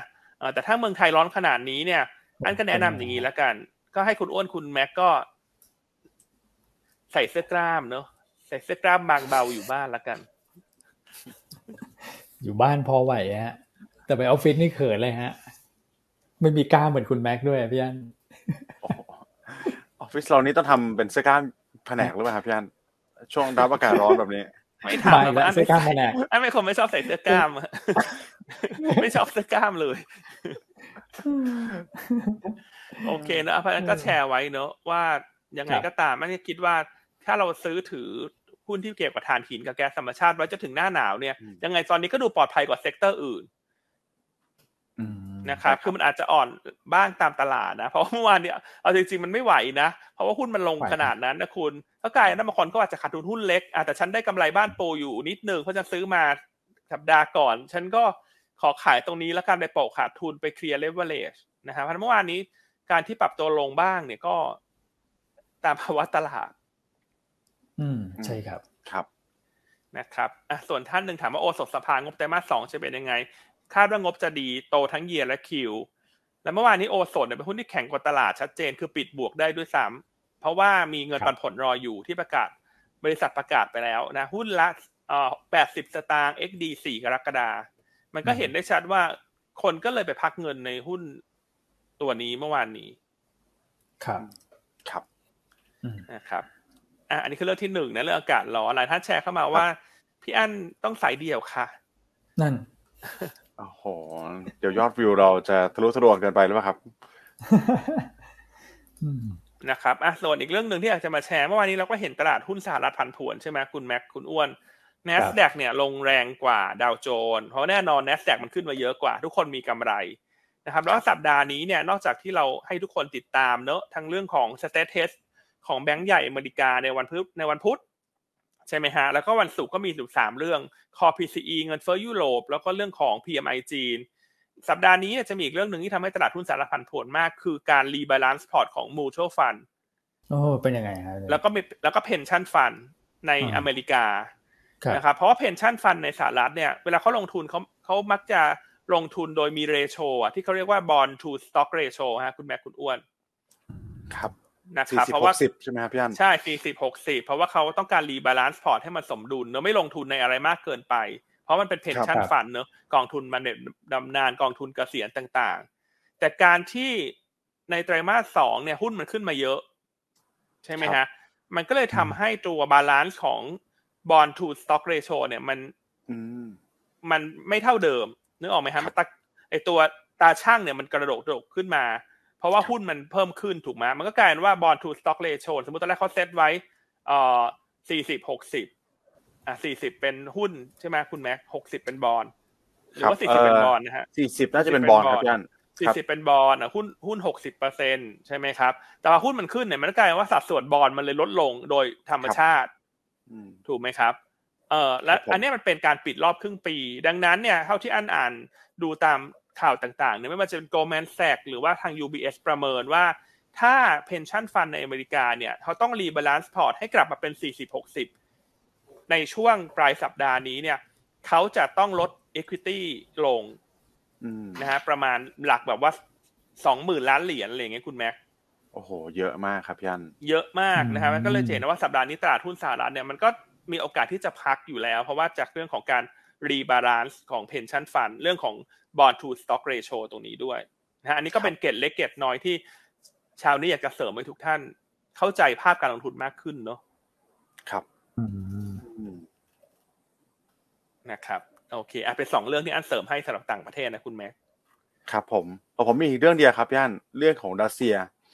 ครับ รัสเซียตอนนี้เนี่ย เป็นไงฮะโอ้โหตอนกลางคืนเนี่ยดูเหมือนจะดีครับ เพราะว่าทางฝั่งคนพีโกซินใช่ไหมครับ ที่เราแชร์กันว่าเป็นผู้นำทางกลุ่มทหารรับจ้างแวกเนอร์เนี่ยเขามีการออกมาพูดนะครับออกมาแถลงบอกว่าที่เรามีการเคลื่อนพลไปเนี่ยหรือว่ากิจกรรมทุกอย่างที่มันเกิดขึ้นในช่วงสุดสัปดาห์ที่ผ่านมาเนี่ยนะครับไม่ได้มีวัตถุประสงค์ที่จะไปล้มตัวของรัฐบาลปัจจุบัน อันนี้เหมือนฝั่งนู้นซอฟมาแล้วถูกไหมครับ คิดว่าโอเค งั้นน่าจะจบแล้วแหละนะฮะฝั่งนู้นซอฟมาแต่กลายเป็นคุณปูตินครับพี่อันพี่อ้วนหลังการได้รับการยุยงจากหลาย ๆ ฝั่งนะครับ ตอนนี้ก็ต้องออกโชว์ซะหน่อยนะครับ ก็ออกมาพูดเหมือนกันแถลงข่าวในช่วงดึกเลยของฝั่งยุโรปเนี่ยว่าเออเขามองว่าการกระทำที่มันเป็นแบบนี้เนี่ยนะครับ คือกบฏนะครับ แล้วก็ให้ option ทหารเนี่ย ที่ทหารในฝั่งของกลุ่มแวกเนอร์เนี่ยนะครับสาม option เหมือนกัน หนึ่งคือคุณไปเบลารุสนะครับสองก็คือคุณมา join army ในฝั่งรัสเซีย army เองเลยเนี่ยนะครับ หรือไม่ข้อที่สามเนี่ยคุณก็ไปอยู่ของฝั่งกบฏโอ้โหใช่ แล้วก็คือตอนนี้ยังถือว่าดีนะฮะ ที่ว่าเขาให้ option กับทหารถูกไหมครับ แต่ในฝั่งของหัวหน้าเนี่ยแหละอืมในฝั่งของหัวหน้ากลุ่มเนี่ยแหละนะครับ อันเนี้ยผมคิดว่ายังเป็นที่ต้องติดตามต่อไป นะครับแล้วก็กลายเป็นว่าสินทรัพย์ที่ hedge fund พูดถึงตอนนี้ว่าความไม่แน่นอนในเรื่องของปัจจัยภูมิรัฐศาสตร์ ที่คนมองข้ามไปก่อนหน้านี้เนี่ยนะครับแล้วตอนนี้มองข้ามไม่ได้แล้วนะครับคือตัวของ commodity ซึ่งผมจะลิงก์กลับไปชาร์ตนึงที่ผมหยิบยกมาให้ดูเป็นประเด็นที่พี่อั้นกับพี่อ้วนแตะเมื่อกี้นี้เลยนะครับคือว่าในสหรัฐเนี่ย sector ไหน outperform ในช่วงของ year to date นะหกเดือนที่ผ่านมาเนี่ยนะครับคุณดูสิครับ IT นะครับ communication service consumer discretionary คือ growth กับ tech ทั้งนั้นเลย ถูกไหมครับ สินค้าฟุ่มเฟือยสามอันเนี่ย โอ้โห บวกมาเนี่ยนะครับ แต่ละ sector เยอะมาก แล้วก็จะเป็นการกระจุกตัวอยู่ไม่หุ้นไม่กี่ตัวแหละที่มันขึ้นมาขนาดนี้นะครับ แต่ลองไปดูอีกสิครับว่าอีกท้ายตารางเนี่ย กลุ่มอะไรฮะนะครับ value play ที่เป็น energy นะครับ แปลว่าสามกลุ่มข้างบนเนี่ยเขา perform มาเยอะแล้ว ถูกไหมครับ การที่จะมีการแรลลี่ ไปเป็นช็อตใหญ่ๆอีกเนี่ย มันต้องได้รับ sentiment หนุนแบบที่ไม่ใช่สภาวะปัจจุบันแน่นอนนะครับมันต้องมีอะไรเข้ามาใหม่อย่างมีนัยสำคัญที่จะทำให้อีสามกลุ่มข้างบนเนี่ยแรลลี่ขึ้นไปได้ต่อนะครับ แต่ถ้ามีการหมุนเงินทำ sector rotation เนี่ย กลุ่มที่ laggard เนี่ยครับ ก็มีสามกลุ่มนี้แหละนะครับ utility energy utility พี่อันก็แชร์ไปแล้วเรื่องของโรงไฟฟ้า ใช่ไหมครับ ตัวของ energy เนี่ยตรงๆเลย นะครับหลังจากราคาพลังงานมันปรับลดลงมาในช่วงของต้นปี แต่ว่าตอนนี้เนี่ย downside เริ่มจำกัดละผมคิดว่านะครับแล้วก็เหมือนเราเล่นจากหุ้นในฐานล่างถูกไหมครับ เราเล่นหุ้นฐานต่ำซึ่งก็เป็น theme coreของหยวนต้าเราอยู่แล้วนะครับ เราก็ไม่ชอบหุ้นที่มันลอยลอยอยู่ข้างบนอยู่แล้วนะครับ PE สี่สิบห้าสิบหกสิบเท่าเนี่ยแนะนำไปก็นะครับเสี่ยง risk reward ratio ไม่คุ้มนะครับแต่ตัวอย่างบ้านปูที่เราแนะนำกันบ่อยๆเนี่ยเพราะว่าเรามองว่ามันเป็น หุ้นที่ downside จำกัดจริง ๆ ถูกไหมครับ ขึ้นมาก็จาก bottom เนี่ยแปดบาทสี่สิบอย่างที่พี่อันบอกแปดบาทต้นๆนะครับตอนนี้ขึ้นมาเก้าบาทเนี่ยก็ถือว่ายังไม่ได้ขึ้นเยอะเลยนะครับถ้าเป็นเทียบ year to date กับหุ้นsector อื่นๆหรือว่าหุ้น global play อื่นๆนะครับใช่ครับ คือต้องบอกว่าช่วงนี้มันเป็นช่วงของการลงทุนที่มันค่อนข้างลำบากนะ อันพูดตรงๆเลยเพราะว่าปัจจัยต่างๆ มันมันไม่เอื้อเลยฮะ คุณแม็กคุณอ้วนครับนะครับ มันไม่ค่อยเอื้อการเมืองไทยมันก็ไม่นิ่งนะการ เลือกหุ้นเนี่ยมันค่อนข้างยากเนาะครับอืมครับนะครับ ก็เอาเป็นว่าเดี๋ยวเราผ่านเรื่องการเมืองไทยไปมันน่าจะดีขึ้นแล้วกันเพียงแต่ว่าตอนนี้มันมันใช้เวลาอีกพอสมควรนะ ใช่ฮะนะครับอ่าแล้วก็อีกเรื่องหนึ่งนะอ่าหลายท่านก็ถามมานะอย่างเอเอหรือตัวแล้วว่านี้หุ้นเสน่ห์มันลงเพราะมันเป็น sentiment นำพามากกว่านะครับ อย่างที่คุยกันในช่วงต้นรายการบางคนขาดทุนตัวนี้เคลียร์เลเวลเลตตัวนั้นก็ต้องมาขายตัวนู้นตัวนี้นะครับ เพราะฉะนั้น ถ้าถามว่าเป็นรายตัวมีข่าวอะไรอันคิดว่ามันไม่มีข่าวอะไรเลยนะรายตัวที่มันลงมาเยอะๆแรงๆหลายๆตัวเนี่ยนะครับก็แชร์ประมาณ แชร์ประมาณนี้แล้วกันนะครับ หลาย ๆ ท่านจะได้แบบไม่ไม่วิตกกังวลมากเกินไปนะครับ อืมครับมีพี่ท่านหนึ่งนะคุณพี่พิชิตใน Facebook บอกว่า มีใครแจ้งหรือยังครับ เช้านี้พี่สรยุทธ์เอาบทวิเคราะห์ยูนต้าไปพูดในรายการด้วย ผมฟังอยู่ฮะเรื่องเล่าเช้านี้พูดว่าอะไรฮะคุณอ้วน เขาบอกว่าเป็นความเห็นของผู้อำนวยการฝ่ายวิเคราะห์หลักทรัพย์บริษัทหลักทรัพย์หยวนต้า เมื่อวานที่ตลาดลงหนึ่งคือการเมืองไม่ชัดนะครับสองก็คือกังวลเกี่ยวกับเรื่องของการตรวจสอบกรณีของ STARK ด้วย ว่ามันอาจจะกระทบตัวอื่นๆหรือเปล่า อันที่สามก็คือเรื่องของกระแสเงินทุนต่างชาติที่ที่ไหลออกต่อเนื่องประมาณอย่างเงี้ยครับพี่อืมนะคนดูรายการไลฟ์พี่สรยุทธ์ในโซเชียลเนี่ยมันหลักหลายแสนคนนะคุณ ใช่ฮะ นะยังไงใครเป็น FC พี่สรยุทธ์ก็ฝากมาดูหยวนต้าด้วยนะส่วน FC หยวนต้านี่คงดูพี่สรยุทธ์อยู่แล้วเนอะผมก็เปิดดูนะจะได้เห็นว่า เออ ข่าวในสังคมไทยมีอะไรกันบ้างอะไรเงี้ยอืมแต่ท่านท่านพอหยวนต้านี่คือ ไม่ใช่ใครที่ไหนเลยใช่ไหมครับพี่อันน่าจะพอนัทพลเนี่ยคุณ ผมไม่ได้ระบุชื่อแหมแต่อันว่าจริงๆตำแหน่งเขาผิดนะ คุณแม็กจริงๆคุณอ้วนเนี่ยเขาต้องเป็นซีเนียร์ไวส์เพรสิดเนนต์นะครับอ่าพอผู้อำนวยการอาวุโสนะว่าเขาเป็นระดับมือต้นของประเทศแล้วเนี่ยคุณอ้วนเนี่ยใช่ฮะนะอะใครเห็นด้วยว่าคุณอ้วนเป็นมือต้นของประเทศเนี่ยเลขหนึ่งกันเข้ามานะฮะภาวะตลาดมันเหี่ยวเฉาแต่เราอย่าไปห่อเหี่ยวตาม เพราะเรารู้อยู่แล้วว่าตลาดมัน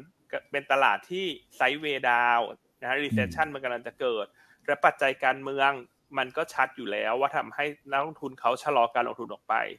ดังนั้นเราจะไม่ท้อถอยฮะ เพราะว่าเรารู้อยู่แล้วว่าตลาดเป็นอย่างนี้ เราต้องทำใจรับสภาพไปก่อนนะฮะซื้อแล้วหุ้นแล้วมันลงมันก็ไม่ได้หมายความว่าเราไม่ไม่เก่ง เพียงแต่ว่าเราอาจจะไม่ได้ trading บนโมเมนตัมเท่ากับนักลงทุนกลุ่มอื่นๆซะมากกว่า นะ อันแชร์ประมาณนี้แล้วกัน ครับนะครับมองดีใช่สายเทรดกับสายถือเนี่ยมันมี มุมมองที่มันแตกต่างกันเนอะใช่ฮะนะครับ โอเค อะคุณแม็กครับ หลังจากเรื่องของแรกกาดที่คุณแม็กนำเสนอไปแล้วเนี่ย มีอะไรเพิ่มไหมฮะ ต่างประเทศ หรือว่าเราไปดูคุณแม็กไปเล่าเรื่องสินทรัพย์พลังงานนะเมื่อวานนี้แต่ละสินทรัพย์เคลื่อนไหวยังไง ได้ครับได้ครับอาเดี๋ยวไปดูที่สินทรัพย์พลังงานกันบ้างนะครับ อันนี้ถือว่าเป็นสินทรัพย์ที่ perform ต่อเนื่อง ผมคิดว่า Haven Asset เนี่ย เป็นตัวที่ดูดีนะครับ Safe Haven Asset ทองคำนะครับยังดูดีอยู่ พวกนี้ยืนได้ปรับตัวสวนขึ้นกับตลาดหุ้นโลกได้นะครับทองคำบวกขึ้นมาสักประมาณ 0.22%นะครับแล้วก็ในฝั่งของน้ำมันเนี่ยก็ปรับตัวขึ้นได้ต่อนะครับทั้ง NYMEX แล้วก็ Brent เฉลี่ยอยู่สักประมาณ 0.4%นะครับถ่านหินก็มาครับพี่อัน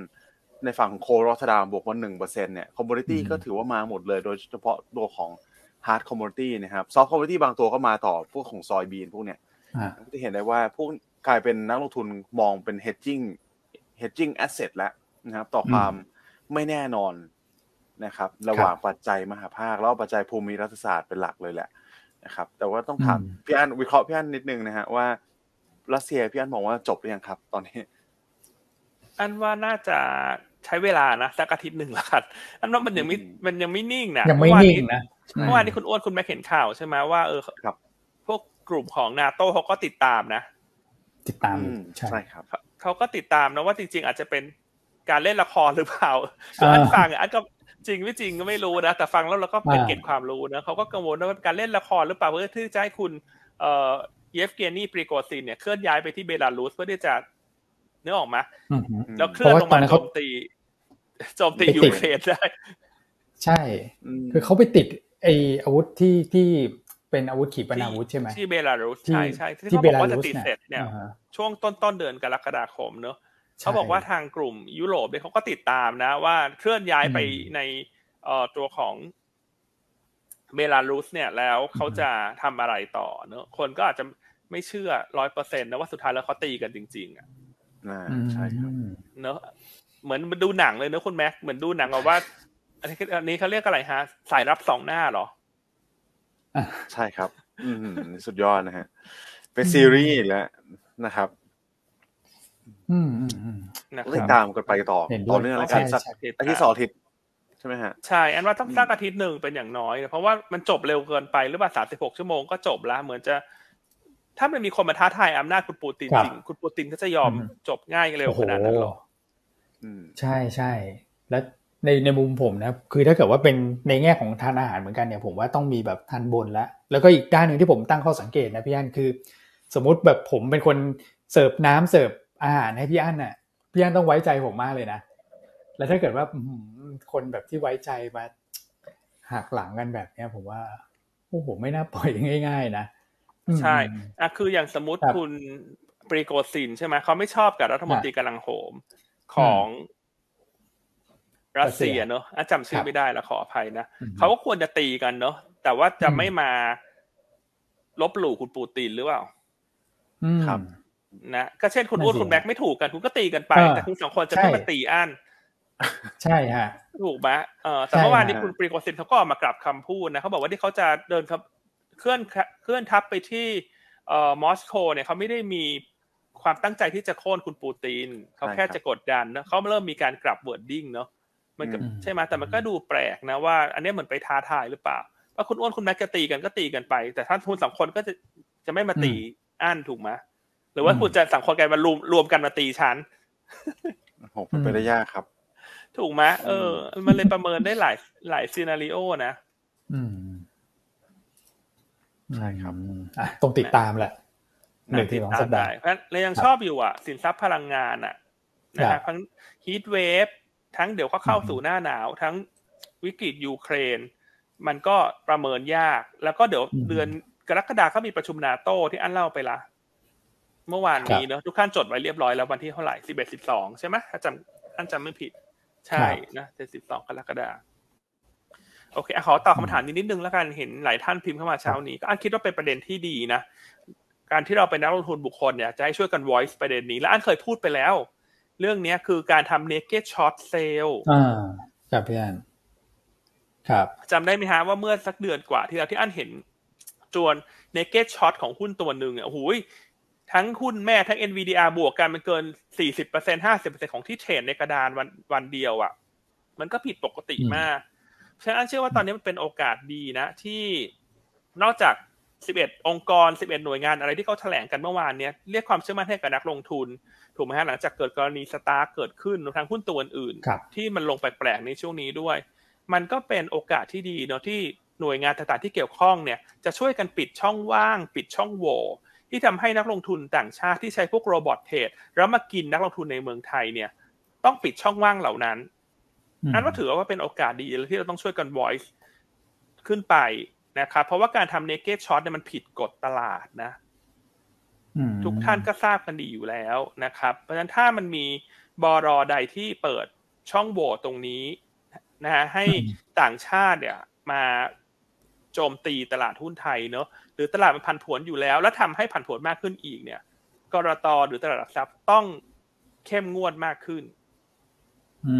นะครับรบและถ้าจับได้ว่าบรกใดทำเนเกตช็อตอันคิดว่าต้องปรับให้หนักครับ นะต้องปรับให้หนัก หรือถ้าท่านใดมีข้อมูลเหล่านี้เนี่ย แจ้งไปที่ตลาดหลักทรัพย์แจ้งไปที่กรตช่วยกันแจ้งนะฮะแล้วต้องปรับให้หนัก พฤติกรรมเหล่านี้มันจะได้เข็ดกราบนะครับครับนะฮะพวกช่องโหว่พวกนี้มันอาการเป็นการเอาเปรียบเนอะทุกวันนี้สี่สิบเปอร์เซ็นของที่เทรดตลาดหุ้นไทยต่อวันเนี่ยเป็นอัลกอริทึมเทรดนะอืมใช่อัลกอริทึมเทรดแล้วก็ลงทุนยากอยู่แล้วเพราะพวกนี้เขาเงินใหญ่เนอะกินสเปรย์ ซื้อขายเร็วกว่าเราถูกไหมฮะ แล้วถ้ามันทำเนเกช็อตได้เนี่ย มันยิ่งมาชีช้ำถล่มหุ้นไทยอะถูกไหมฮะ คือยืมหุ้นมาขาย อันนี้ก็เป็นกลยุทธ์ที่ อันนี้ก็แฟร์กันนะเอออันนี้ก็ fair fair กันถูกไหมทุกคนก็ทำได้เหมือนกันหมด แต่ไอ้เอาหุ้นมาขายแล้วไม่มีหุ้นจริง เพราะว่าใช้ช่องโหว่ custodian เนี่ย มันเป็นอะไรที่เอาเปรียบหรือเปล่า อืม ครับผม นะครับ อ่าซึ่งเรื่องนี้เราเคย voice ไปแล้วเนอะแต่ก็ เรา voice คนเดียวมันก็เป็นแค่หนึ่งช่องทาง ทุกคนก็ต้องช่วยกัน voice อืม ครับนะครับส่วนจะมีจริงมีไม่จริงหน่วยงานที่เกี่ยวข้องเขาต้องไปตรวจสอบเนอะเพราะเขามีข้อมูลทั้งหมดแหละทุก transaction ที่มันเกิดขึ้นในแต่ละวันเนี่ย ครับนะครับ อืมนะก็ลองดูนะ หรือไม่ก็อาจจะต้องมีกฎเกณฑ์ระเบียบที่มันเข้มงวดมากขึ้นไหมเช่น ถ้าเป็น program trade ทำ short ไม่ได้เลยไหม อะไรอย่างเงี้ยนึกออกมาคือมันมีหลายวิธีเนอะที่มันสามารถ protect ตลาดในประเทศได้อะถูกไหมฮะ ใช่ฮะอืมหรือว่าถ้าเป็น program trade เวลาจะ short ต้อง short บวกไป อ่า กี่ spread ก็ว่าไปกี่ spread เหมือนสมัยที่ตอนนั้นมีโควิดแล้วเขาออกมาตรการช่วยลดผลกระทบจำได้ไหมใช่ครับเวลาวางต้องวาง offer เคยวาง offer step อ่า ถูกไหมเพื่อที่จะลดความผันผวนอะไรอย่างเงี้ย ต้องช่วยกัน นะช่วยกัน voice ขึ้นไป อืมครับผมนะครับไม่งั้นอยู่ไม่ได้เหรอตลาดหุ้นเนี่ยลำบากมากนักลงทุนบุคคลก็ลำบาก อันว่าสถาบันก็ลำบากไม่แพ้กันนะ ครับนะฮะอืมอืมโอ้พี่อัน voice ประเด็นนี้น่าสนใจมากครับ คือที่พี่อันก็ไปศึกษาข้อมูลมาด้วยนะ เรื่องของ robot trade ที่เข้ามาเยอะๆเนี่ยครับพวกอัลกอริทึมเนี่ย อันนี้มันก็สร้างความยากให้กับตลาดอยู่แล้วนะ เพราะว่าเขาก็ ตั้งบล็อกทั้งซ้ายทั้งขวานะทั้ง bid offer อะไรอย่างเงี้ยเลยอะคือบล็อกใบบล็อกมาเพราะเขากินช่องเดียวเขาก็โอเคแล้วถูกไหมเป็น frequency trade ที่ trade กันไปเรื่อยๆ แต่อีกด้านหนึ่งโอเคแหละมีสภาพคล่องเข้ามา แต่ธุรกรรมตรงเนี้ยมันก็ยังโอเคนะเราก็ก็อยู่กันมาสักพักหนึ่งแต่ naked short นี่แบบอืมอืมโอ้โหเอาเปรียบจริง ใช่ การที่เขาจะมีหุ้นเยอะๆมาขายเนี่ย มันอาจจะมีช่องช่องโหว่บางอย่างหรือเปล่าอืม ถูกไหมแล้วก็ทุบทุบทุบสามช่องคนที่ block trade ก็ไปแล้ว ฉัน bye bye แล้ว ฉันไม่ไหวแล้วอย่างเงี้ยถูกไหมแล้วเขาก็มาซื้อคืนกลับเนอะระหว่างวันอย่างเงี้ยมันก็ใช้ความผันผวนเร่งตลาด volume น้อยเนี่ย มันยิ่งทำให้เขาเล่นงานได้ง่ายขึ้นนะอืมครับนะครับ อืมเพราะฉะนั้นฝากทุกหน่วยงานแล้วกันไปดูว่ามันมีรอยรั่วจุดรั่วหรือเปล่า คืออันก็ไม่รู้หรอกว่ามันมีจุดรั่วจุดไม่รั่วยังไงเนอะเพราะเราไม่มีข้อมูล แต่ฝากคนที่ สามารถดูตรงนี้ได้เนี่ยช่วยหน่อย อืม อืม ครับผม นะครับ อืม แล้วก็ถ้าจับได้นะเจอที่ไหน ครับ ช่วยปรับหนักๆ โอ้โห นี่มีความเห็นดุดันนะนะถ้าเจอแล้ว อืม มันต้องปรับให้หนักนะ เพราะมันเป็นการทำผิดกฎ แล้วคนที่มันเสียประโยชน์ มันก็คือนักลงทุนกลุ่มอื่น ๆ อืม ใช่ฮะ โอเคไปมามาเข้าเรื่องนี้ได้ไงเดี๋ยวคุณอ้วนเดี๋ยวมีท่านหนึ่งนำเสนอนะบอกว่าพี่อันต้องไปโหนกระแสหน่อย กับพี่หนุ่มหน่อยฮะ โอ้ผมว่าคนพูดถึงประเด็นนี้เยอะนะ เมื่อเมื่อคืนเนี่ย ผมเห็นคืออ่านไปก็เจอประเด็นนี้เยอะจริงฮะที่นักทุนถามเข้ามา แล้วพี่อันก็พูดได้ชัดได้เคลียร์ฮะอืม โอเคฮะ ช่วยช่วยกันนะครับโอเคอะต่างประเทศครบไหมฮะคุณแม็ก ครับผมต่างประเทศครบแล้วครับพี่อันครบถ้วนนะฮะครบถ้วนครับโอเคติดตามกันครับ ตัวของแบงค์ใช่ไหมครับพี่อันพรุ่งนี้ ใช่พรุ่งนี้เวลาอเมริกาเนอะตัว stress test ครับผมอะมีคุณเย็นเล่นไหมพี่อันจะไปเยือนอันนี้ก็พูดนิดนึงแล้วกัน ก็ล่าสุดมีข่าวคุณคุณเย็นเล่นจะไปเยือนเมืองจีนนะ ต้นเดือนกรกฎาครับ นะอันว่าตอนนี้สหรัฐเนี่ยเล่นแบบสงครามจิตวิทยาเยอะมากเลยอะคุณใช่ไหมฮะ อาทิตย์ที่แล้วก็เป็นเอ่อรัฐมนตรีต่างประเทศใช่ไหมคุณอะไรนะคุณแม็กอันลืมชื่อละแอนโทนีบลิงเคนครับยันเออแอนโทนีบลิงเคนก็เดินทางไปเยือนจีนได้เจอคุณสีด้วย ก็บอกว่าทุกอย่างพูดจากันออกมาดีผ่านไปวันเดียวคุณไบเดนมาบอกว่าคุณสีเป็น คุณสีเป็นอะไรนะ dictator เ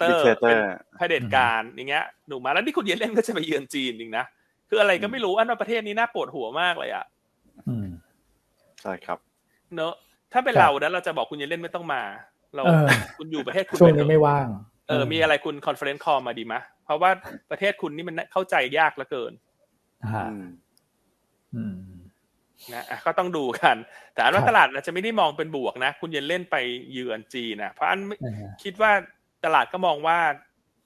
เออจีนกับสหรัฐตอนทั้งสองประเทศไม่มี ไม่ได้แบบไว้ใจกันได้ละกัน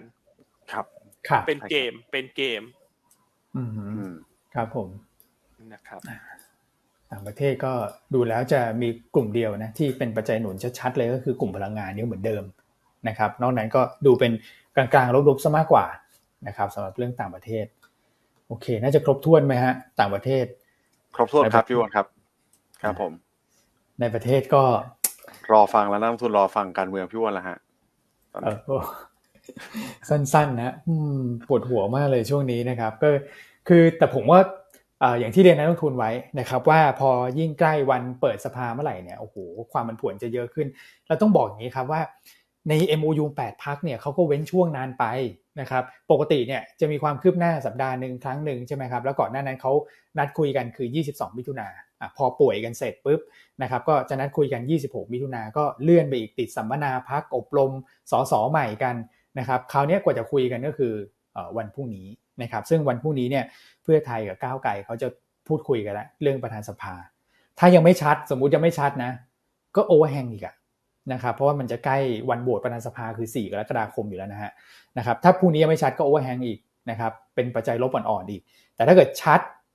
นำเสนอก้าวไกลขึ้นไปก่อนนะครับไม่รู้ว่าจะจริงไม่จริงไม่รู้แต่ว่าโอเค สนับสนุนประธานสภาจากพรรคอันดับหนึ่งก้าวไกลอันนี้มันอาจจะ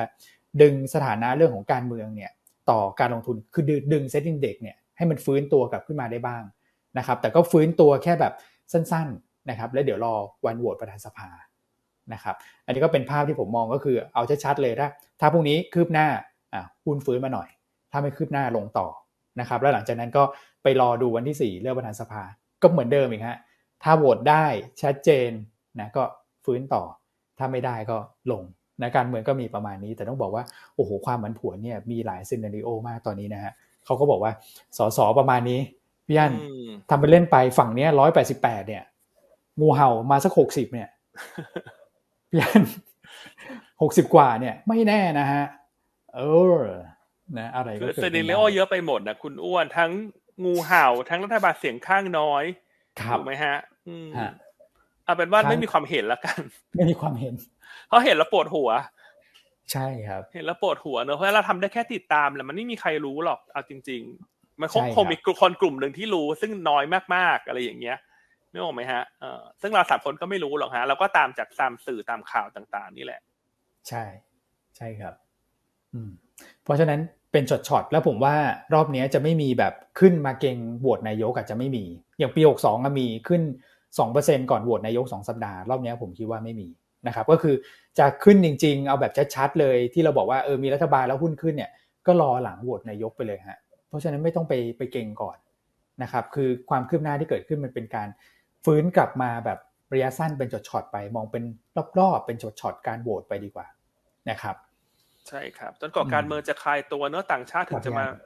ถึงจะมาแลตลาดหุ้นไทยเนี่ย ใช่ฮะเพราะว่าไม่รู้ขนาดเราเป็นในประเทศที่เราเข้าใจการเมืองไทยมากกว่า เรายังไม่เข้าใจเลยว่าตอนนี้มันกำลังจะเดินหน้าไปสู่อะไร มันจะจบยังไง จะจะมีเหตุการณ์อะไรเกิดขึ้นมากไหมถูกไหมฮะเพราะอันนี้แน่นอนตลาดหุ้นมัน ก็ควรจะไม่ตอบรับเชิงบวกไปใช่ครับ เห็นด้วยไหมฮะเออมันก็มีเด้งสลับซึมลง เด้งสลับซึมลงตามบรรยากาศ หรือว่าปัจจัยที่เข้ามาในแต่ละวัน ครับผมนะครับ ใช่เลยฮะโอเคอะก็แชร์ประมาณนี้นะการเมือง เราไม่เราก็พูดประมาณนี้เนาะครับผม ก็รอระหว่างรอก็เป็นปัจจัยกดดันเป็นโอเวอร์แฮงไปนะครับ ส่วนเรื่องในประเทศเนี่ยผมมีอีกสักสองเรื่องครับ วันนี้เรามีบทวิเคราะห์ทีม strategy พี่อันคุณแม็กนะครับ ก็พยายามไปดูมาเพราะว่าอย่างตอนนี้มันมี อย่างอย่างที่ทุกท่านเข้าใจแหละสองเรื่องหลักๆหนึ่งคือเรื่องการเมืองกดดันจนกว่าจะมีความชัดเจน 2 ก็คือมีความเขาบอกว่าเป็นลักษณะความไม่มั่นใจแล้วกันนะครับในการลงทุนคือความเชื่อมั่นในการลงทุนที่ที่ถดถอยลงมาจากกรณีของสตาร์หรือว่าหุ้นขนาดกลางขนาดเล็กหลาย ๆ ตัวนะครับแล้วก็มันอาจจะมีเรื่องโดนคอโดนฟอสเรื่องอะไรกัน แล้วก็ทำให้เกิดความเหมือนผวนเกิดขึ้นนะครับ เราก็ลองไปดูครับเพราะว่า อย่างหยวนต้าเนี่ยเรามีการพัฒนาเรื่องของหยวนต้า ESG rating ขึ้นมาเองนะครับว่าตัวของหุ้นที่ได้คะแนนทางด้าน ESG สูงๆนะครับเราจะให้เป็นแบบเป็นเกรดนะครับเกรด 3A 2A 1A อย่างเงี้ยเป็นต้นนะครับแล้วก็มีเกณฑ์ในการให้คะแนนของเราเนี่ยพวก 3A หรือ 2A เนี่ยที่คะแนนเยอะๆเนี่ยยังอยู่รอดปลอดภัยดีไหมนะครับปรากฏว่า year to date เนี่ย performance เท่าที่ผมลองเก็บข้อมูลมานะครับ back test ไปเนี่ยก็จะได้อยู่ประมาณสัก ติดลบนะฮะติดลบ 3%ซึ่งก็ดีกว่า SET Index ที่ติดลบ 11%แล้วถ้าเกิดว่าเราดูในช่วง 3 ปีที่ผ่านมาเนี่ยนะครับเพราะว่าเราเพิ่งเพิ่งมอนิเตอร์มาช่วงประมาณสัก 3 ปีตรงนี้ ผลตอบแทนก็อยู่ประมาณสักหกเปอร์เซ็นต์ต่อปี ก็ถือว่าใช้ได้นะครับเมื่อเทียบกับตัวของ SET Index ที่อาจจะทรงๆนะครับไม่ไม่ได้ให้ return อะไรมากนักในช่วง 3 ปีที่ผ่านมา ก็เลยมองว่าหุ้นชุดนี้นะครับในแง่ของ return ถือว่า โอเคแหละนะครับชนะตลาดกับอีกการหนึ่งก็คือความผันผวน หรือว่าในแง่ของค่าความเสี่ยงมันก็น้อยกว่าตลาดด้วย เท่าที่เรามอนิเตอร์มานะครับผมก็เลยคิดว่ามันน่าจะเป็นจังหวะที่ดีสำหรับคนที่แบบอาจจะต้องการปรับพอร์ตใหม่นะครับแล้วก็อยากได้พอร์ตการลงทุนที่มีเสถียรภาพหน่อยนะครับแล้วก็คำนึงเรื่องของปัจจัยทางด้าน ESG เรื่องของธรรมาภิบาล ในระดับสูงเนี่ยนะครับก็เลยไปพยายามดึงข้อมูลมานะครับว่าตัวไหนที่มีคะแนนทางด้าน ESG ของเราสูงๆนะครับแล้วก็มี CG สกอร์มากๆนะครับแล้วก็แนวโน้มผลผลประกอบการเนี่ยอันนี้คือ core profit นะครับคือกำไรปกติในปีนี้ปีหน้าเนี่ยยังมีโอกาสเติบโตที่ดีนะครับเราก็เลยคัดกรองมาให้ครับมันจะมีอยู่ประมาณสัก 11 หลักทรัพย์อยู่ในตารางตรงนี้ นะครับก็ลองไปคัดกรองดูตัวที่ชอบตัวที่ไม่ชอบกันอีกทีหนึ่งแล้วก็ฝากไปอ่านเรื่องของบทวิเคราะห์ทีม strategy วันนี้ครับ เพราะว่าหยวนต้าเราก็เป็นผู้นำเกี่ยวกับเรื่องของการทำตัวของ rating ESG ด้วยแล้วผมก็คิดว่าเราจะคือช่วยนักลงทุนในช่วงเวลาแบบนี้ได้อย่างไรกับเครื่องไม้เครื่องมือที่เรามีที่ดีที่สุดในอุตสาหกรรมอยู่แล้วเนี่ยก็เลยคลอดตัวของบทวิเคราะห์ตัวนี้ขึ้นมานะครับ อืมเพื่อที่จะช่วยเรียกความเชื่อมั่นให้กับ ตลาดทุนไทยใช่ไหมคุณอ้วนใช่ครับประสงค์คุณเนี่ย เพราะว่าตอนนี้คนก็อาจจะสบายใจมากขึ้น ถ้าลงทุนในหุ้นที่มันมี ESG สูงสูงครับ ใช่ครับพี่อัน CG สกอร์เยอะๆนะครับ คือเรามั่นใจเครื่องไม้เครื่องมือของเราครับ เราก็เลยหยิบยกมามามาพูดคุยกันเรื่องนี้ แล้วผมว่าเรื่องนี้มันจะมีความสำคัญมากขึ้น หลังจากเกิดกรณีหลายกรณีที่ผ่านมาตั้งแต่ปลายปีที่แล้วนะครับควรจะให้ความสำคัญกับ ESG มากขึ้น โอเค ครับรบก็หลอกไปดูเนอะรายละเอียดครับบทวิเคราะห์ก็ติดตามได้เลยเนาะแล้วคุณอ้วนก็ถือว่าพยายามแหละเรียกความเชื่อมั่น เพราะว่าตลาดทุนช่วงนี้ต้องบอกว่าความเชื่อมั่นมันถดถอยจริง ๆ ใช่ครับพี่อันอืมครับผม โอเคอะเบ็ดเสร็จไปกับเช้านี้ยังเห็นภาพที่ดีนะจีนฮ่องกงสดใสหน่อยกลับมาเป็นสีเขียวแล้วใช่ครับสีแดงด้วยฮ่องกงไปหนึ่งจุดห้าเปอร์เซ็นแล้วตอนนี้ครับพี่อันใช่ก็จะเห็น เห็นได้ว่าฝั่งที่เป็นนอตเอเชียเนี่ยเริ่มโดนขายแล้วเพราะเทคเยอะ เงินเริ่มหมุนมาที่ value pay ละ รวมทั้งเอ่อ cheap valuation ใช่ไหมฮะแล้วเหลือมาลุ้นกันเนอะสัปดาห์นี้ จีนจะออกมาตรการกระตุ้นเศรษฐกิจไหมคุณคุณแม็กครับใช่ครับ ก็มาลุ้นกันครับ ตอนนี้ก็ติดตามในช่วงของช่วงที่เหลือของสัปดาห์นี้ แล้วก็ไปถึงสัปดาห์หน้าเนี่ยแหละนะครับ แต่อย่างน้อยผมคิดว่า นักลงทุนผิดหวังไปเยอะแล้วนะครับการตอบรับเชิงลบไปเยอะแล้วในฝั่งของจีนด้วยโดยเฉพาะเลยว่ามาตรการเนี่ยมันคลอดออกมาไม่ได้ดังใจนะครับ แล้วก็ไม่ทันการแต่ว่า ตอนนี้ก็ downside risk จำกัดแล้วถ้าพูดถึงประเด็นนี้นะครับสำหรับภาพการลงทุนวันนี้แล้วกันนะครับ ก็คงมีการลุ้น rebound ได้ขึ้นได้ได้บ้างสำหรับตัวของ SET Index เพราะว่าดูเพื่อนบ้านเราเนี่ยอาจจะมีเอื้อนะครับพี่อันเอเชียอาจจะเอื้อการ rebound วันนี้นะครับ แต่ก็คงไปไหนไม่ได้ไกลนะฮะอย่างที่เรียนกันไป ก่อนหน้านี้มีปัจจัยเรื่องการเมืองนี่แหละต้องรอให้ความชัดเจน ถึงจะผมคิดว่าแรลลี่กลับขึ้นไป ถ้าจะยืนเหนือพันห้าร้อยยี่สิบจุดได้เนี่ยการเมืองต้องชัดเจนนะครับไม่งั้นคงไม่มีปัจจัยอะไรบวกใหม่มา ก็วันนี้ก็น่าจะแกว่งตัวกว้างหน่อยครับพี่อันสักประมาณเจ็ดถึงสิบจุดได้บวกลบครับผมครับอ่าวันนี้ก็ต้องดูว่าหุ้นไซส์กลางๆเนี่ยเขาจะเริ่มเอ่อมีความผันผวนลดลงหรือเปล่า ในช่วงต้นคนอาจจะคาดหวังว่า ถ้าสถานะในการเคลียร์เลเวลเลชเมื่อวานนี้ยังไม่สิ้นสุดอาจจะมาเคลียร์กันต่อเช้านี้ แต่เชื่อว่าถ้าวันนี้มีการปรับตัวลงต่อ จะมีการซื้อคืนละเพราะมันก็ลงมาแรงเกินไปสำหรับกลุ่มที่เป็นไซส์กลางๆ ส่วนหุ้นใหญ่ดูแล้วแนวโน้มจะมีเสถียรภาพ เพราะว่ามันมีเรื่องของ window dressing ปลายไตรมาสด้วย ครับครับนะครับเพราะฉะนั้นก็น่าจะประมาณนี้เนาะตลาดน่าจะดูดีกว่าเมื่อวานเนาะอันนี้เสียดายจริงเลยคุณแม็กคุณอ้วนฟิลิปปินส์อินโดนี่ขึ้นต่อนะดูสิเมื่อวานฟิลิปปินส์บวกไปต้องสองเปอร์เซ็นต์อินโดก็บวกเช้านี้ฟิลิปปินส์เหมือนจะย่อแต่ก็ไปต่อ คือจริงๆเนี่ยเราควรจะได้อานิสงส์จากตรงนี้นะ แต่พอมันมีการเมืองที่เป็นสุญญากาศเนี่ย ต่างชาติก็เลยไม่แลไม่แย่ไทยเลยตอนนี้ อืมนะครับ ยังไงก็เนอะติดตามกันไปขอให้ ขอให้การเมืองไทยมีทางออกที่ดีและเร็วในเร็ววันแล้วกัน ครับ อืมนะครับส่วนยอดผู้ชมเช้านี้น่าจะเป็นไงฮะ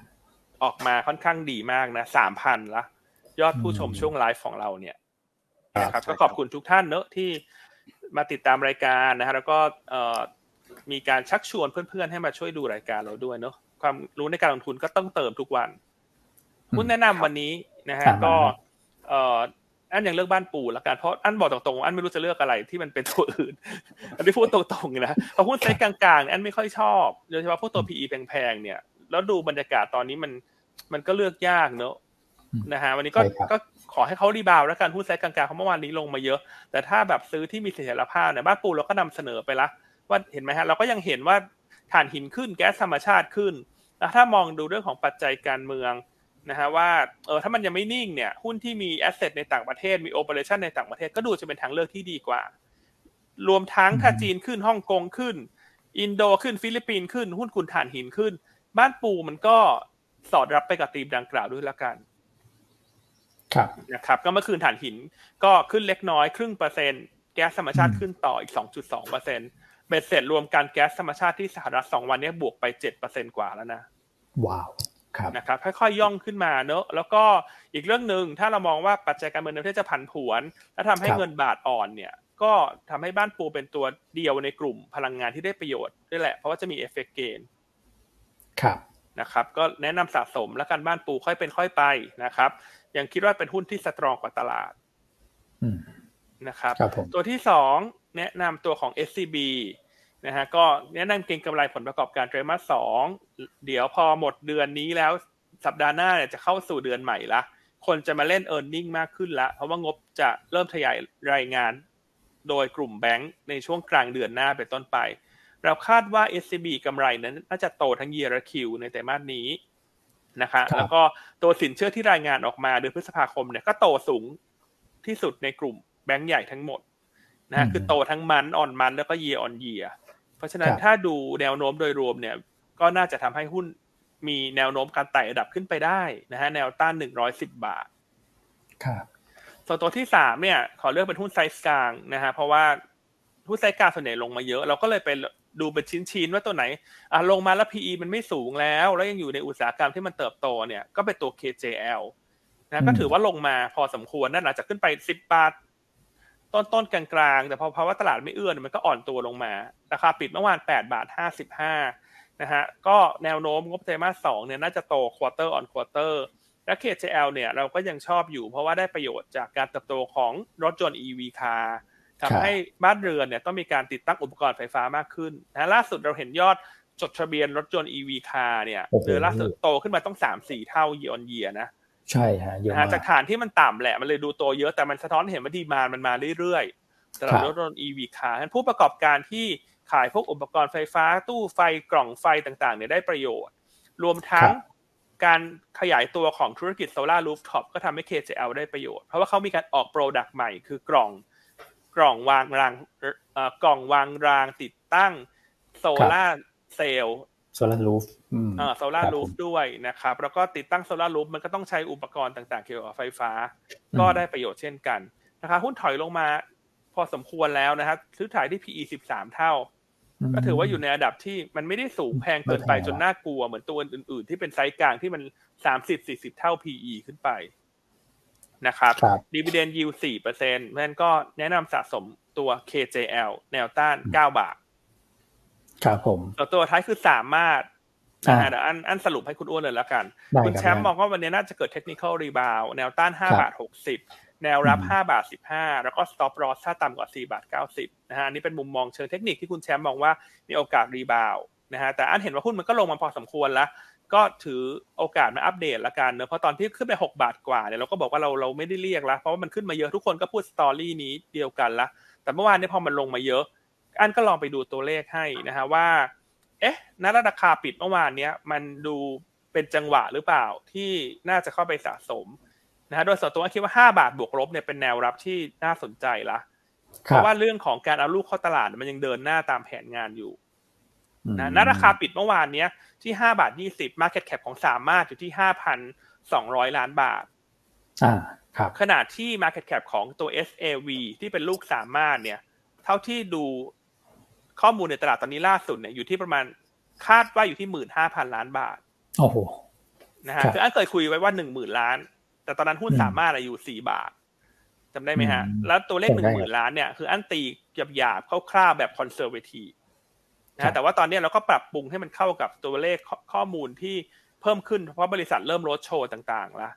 นะครับคือตอนนี้คิดว่า Market Cap ของ SAV น่าจะอยู่สักประมาณหมื่นห้าพันล้าน สามารถจะถือสักหกสิบห้าเปอร์เซ็นหลังจาก IPO แล้วก็เอาหกสิบห้าเปอร์เซ็นคูณหมื่นห้าเท่ากับมูลค่าของ SAV ที่สามารถจะถืออยู่ที่ประมาณเก้าพันล้านบาท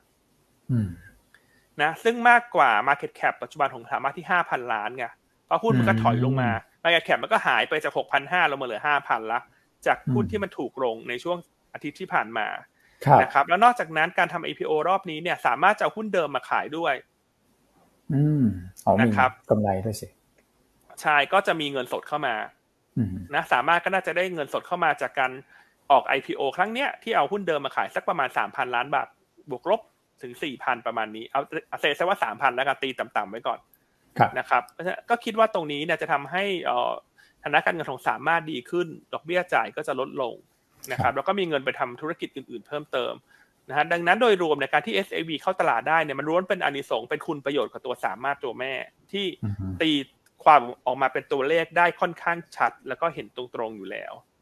นะครับก็เลยเสริมให้ละกันว่าวันนี้คุณแชมป์มองว่ามันมีโอกาสดีบาทางเทคนิคนะอ่าแล้วก็ถามว่าคนที่ลงทุนตัวนี้ให้ติดตามเรื่องอะไรก็คือการ เข้าจดทะเบียนของ SAV ที่คาดว่าจะเกิดขึ้นในเดือน ประมาณเดือนแปดเดือนเก้าแล้วกันนะคร่าวๆก็เดือนเก้าแล้วกันนะเผื่อเผื่อไว้ก่อนเผื่อไว้ก่อนครับนะครับอ่าก็แชร์ประมาณนี้นะครับ ตัวสามารถ โอเค ครับผม อืมครบถ้วนนะฮะเดี๋ยวก่อนจะจากกันไปดูบรรยากาศการลงทุนสักนิดนึงนะครับอ๋อโอเคฮะวันนี้เกินเวลาเราเลยเห็นว่าเขาคอเท่าไหร่นะเซ็ตบวกสองจุดนะตอนนี้